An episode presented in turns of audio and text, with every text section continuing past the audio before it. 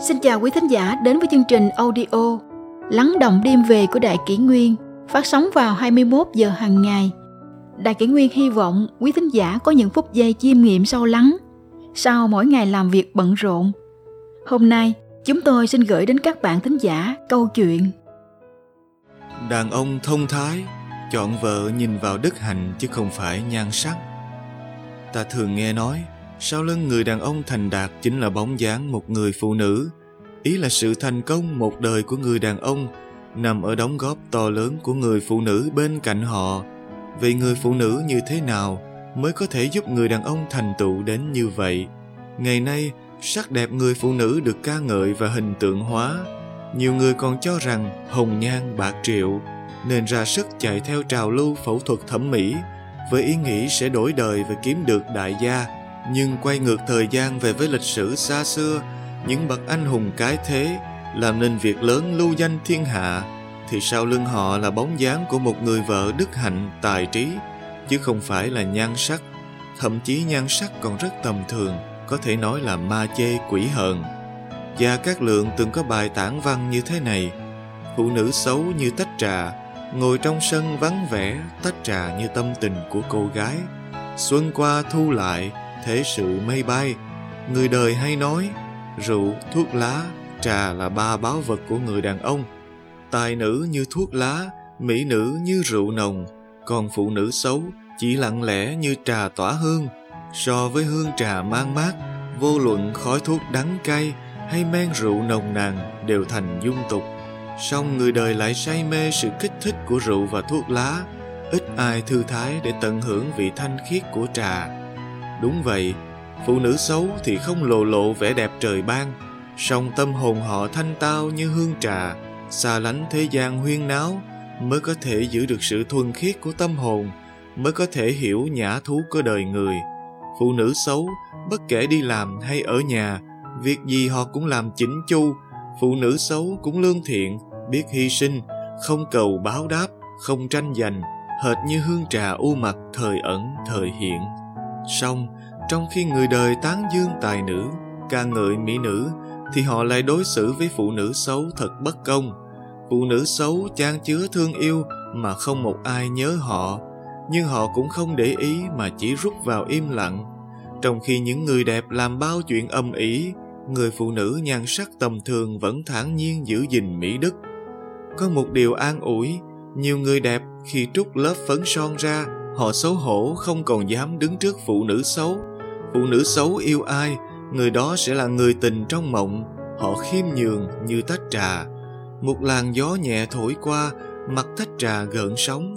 Chờ đợi người tới thưởng thức, mà người thưởng trà sẽ có được một đời hạnh phúc. Không ngẫu nhiên, mà một bậc tài trí hơn người, thận trọng mọi việc, bách chiến bách thắng. Tiếng tâm lừng lẫy vang danh bốn bể như gia cát lượng lại viết bài tản văn nghe thâm thúy đến vậy. Bởi lẽ vợ của ông là một cô gái xấu xí hơn người nhưng tài đức không ai bì kịp. Hoàng nguyệt anh. Sử sách ghi lại rằng bà hoàng nguyệt anh vốn là một cô gái thô kịch, tóc vàng da đen thậm chí trên da còn nổi lên chút nhăn nheo như da gà khiến người ngoài nhìn vào không khỏi phát run. Nhưng phẩm chất đức hạnh của bà lại nổi tiếng khắp nơi xa gần bà là con gái của danh sĩ hoàng thừa ngạn ở hà nam Hoàng Nguyệt Anh tuy là cô gái xấu xí nhưng có kỳ tài, không phải là nữ nhi bình thường trong thiên hạ. Bà có khả năng chế tác robot từ gỗ, chẳng hạn như chó gỗ có khả năng phát hiện người lạ và nghe lời khi bị chủ mắng, hay người gỗ có khả năng nấu cơm, nấu mì. Không những vậy tốc độ rất nhanh, động tác cũng rất chuẩn xác. Ngoài ra, Hoàng Nguyệt Anh cũng không ít lần giúp đỡ phu quân xử lý việc quân sư đại sự, vì như sáng chế trâu gỗ, vận chuyển quân lương, giảm tải cho 10 vạn đại quân, hay như phát minh ra một loại vũ khí mới, gọi là nỏ liên châu. Loại nỏ này phát ra uy lực khủng khiếp. Tương truyền đại tướng Trương Cáp của nước Ngụy chính là bị nỏ này bắn chết. Bà lo lắng cho phu quân khi đến phương Nam vào mùa hè thời tiết có nhiều chướng khí nên đã phát minh ra và các hành quân tán và ngọa long đan để phòng khi mắc bệnh dùng Ngoài khả năng chế tác siêu phàm thì bà còn là một phụ nữ gia đình khéo léo, giỏi theo thùa, may vá, vẽ tranh, trồng cây, nấu ăn. Sau khi về làm vợ Gia Cát Lượng thì mọi việc lớn bé trong nhà đều một tay bà chu toàn. Bạn hữu đến nhà đều được bà thết đãi rất nồng hậu nên ai ai cũng không ngớt lời ngợi khen. Con cái sinh ra đều được bà thai giáo từ bé. Chính nhờ người vợ hiền thảo như vậy mà Gia Cát Lượng có thể chuyên tâm lo việc đại sự quốc gia, làm nên việc lớn. Là một người thông minh như Gia Cát Lượng, đương nhiên ông biết rằng người mình cần lấy là một hiền thê chứ không phải là bình hoa, và cũng không riêng Hoàng Nguyệt Anh mà trong lịch sử Trung Quốc còn có những người phụ nữ xấu ma chê quỷ hờn, lại khiến các bậc trượng phu phải kính nể, xem trọng về tài đức như Hoàng hậu Mô Mẫu, Hoàng hậu Chung Vô Diệm hay Nguyễn Thị, Mạnh Quang. Cổ ngữ có câu lấy vợ coi trọng hiền đức, bậc thánh nhân và những người có phẩm hạnh đạo đức cao thượng đều coi trọng đạo đức, hành thiện, kính trời, biết mệnh, không chấp trước vào danh lợi mà nghiêm túc tuân thủ lễ pháp kết hôn, coi trọng đạo vợ chồng. Họ cho rằng chỉ người phụ nữ có phẩm hạnh đạo đức, hiền thục, trí tuệ mới có thể tề gia, dạy bảo con trở thành người tốt. Trong đạo gia từng có câu dung nhan đoan trang, mộc mạc mới thể hiện ra giá trị của khí chất. Phục sức nếu quá xa hoa thì sẽ lộ ra sự dung tục. Ý tứ chính là đề cao chuẩn mực đạo đức của người phụ nữ, khích lệ sự cần kiệm, chăm lo việc nhà, chú trọng tu dưỡng nội tâm, làm phong phú trí tuệ của bản thân, không nên tiêu phí quá nhiều thời gian, tiền bạc vào trang sức, quần áo và trang điểm cho vẻ bề ngoài. Người phụ nữ như vậy mới có thể trở thành người phụ nữ thực sự hiền đức. Người xưa cũng cho rằng chỉ có người phụ nữ thực sự có giáo dưỡng, có trí tuệ mới có thể phụ giúp chồng làm thành việc lớn và dạy dỗ con cái thành người hiền tài. Giúp chồng, dạy con vừa là trách nhiệm và cũng là lời khen ngợi đối với phụ nữ thời xưa. Kinh Thánh có ghi chép về người phụ nữ rằng chớ tìm kiếm phục sức bề ngoài như dắt tóc, đeo đồ vàng, mặc áo quần loè loẹt mà hãy tìm kiếm trang sức giấu ở trong lòng tức là sự tinh sạch chẳng hư nát của tâm hồn dịu dàng im lặng. Điều đó mới là sự quý giá trước mặt đức chúa trời.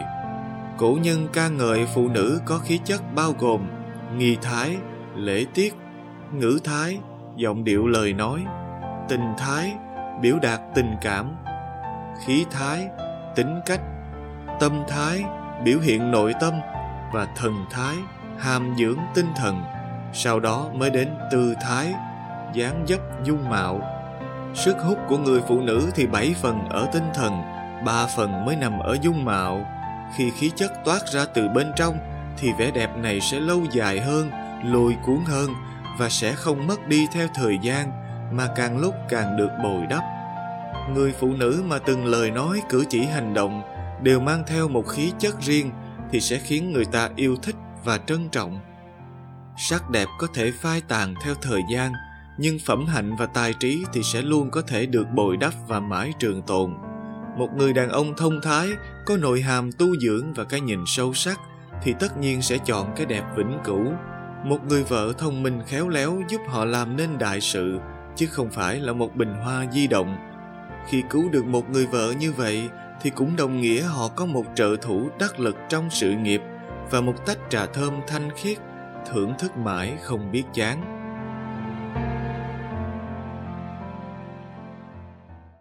Tiếp theo chúng tôi xin gửi tới quý thính giả câu chuyện. Khán giả cuối cùng và sổ tiết kiệm cuối cùng trong cuộc đời. Người vợ là khán giả cuối cùng trong cuộc đời người chồng còn người chồng là sổ tiết kiệm cuối cùng trong cuộc đời người vợ.